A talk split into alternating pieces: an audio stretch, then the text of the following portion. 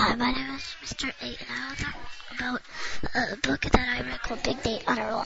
It is about a boy called Nate, and he has two friends called Teddy and Francis. He also hates two people called Gina and Artur. He hates Gina because she keeps on bragging about how good she is in school. He hates Artur because he never gets in trouble. He actually got detention because of him. He also missed his Timber Scout meeting. He had to sell wall hangings to raise money for the Timber Scouts, and there were three prizes for who sold the most wall hangings. Thanks, come back tomorrow. to.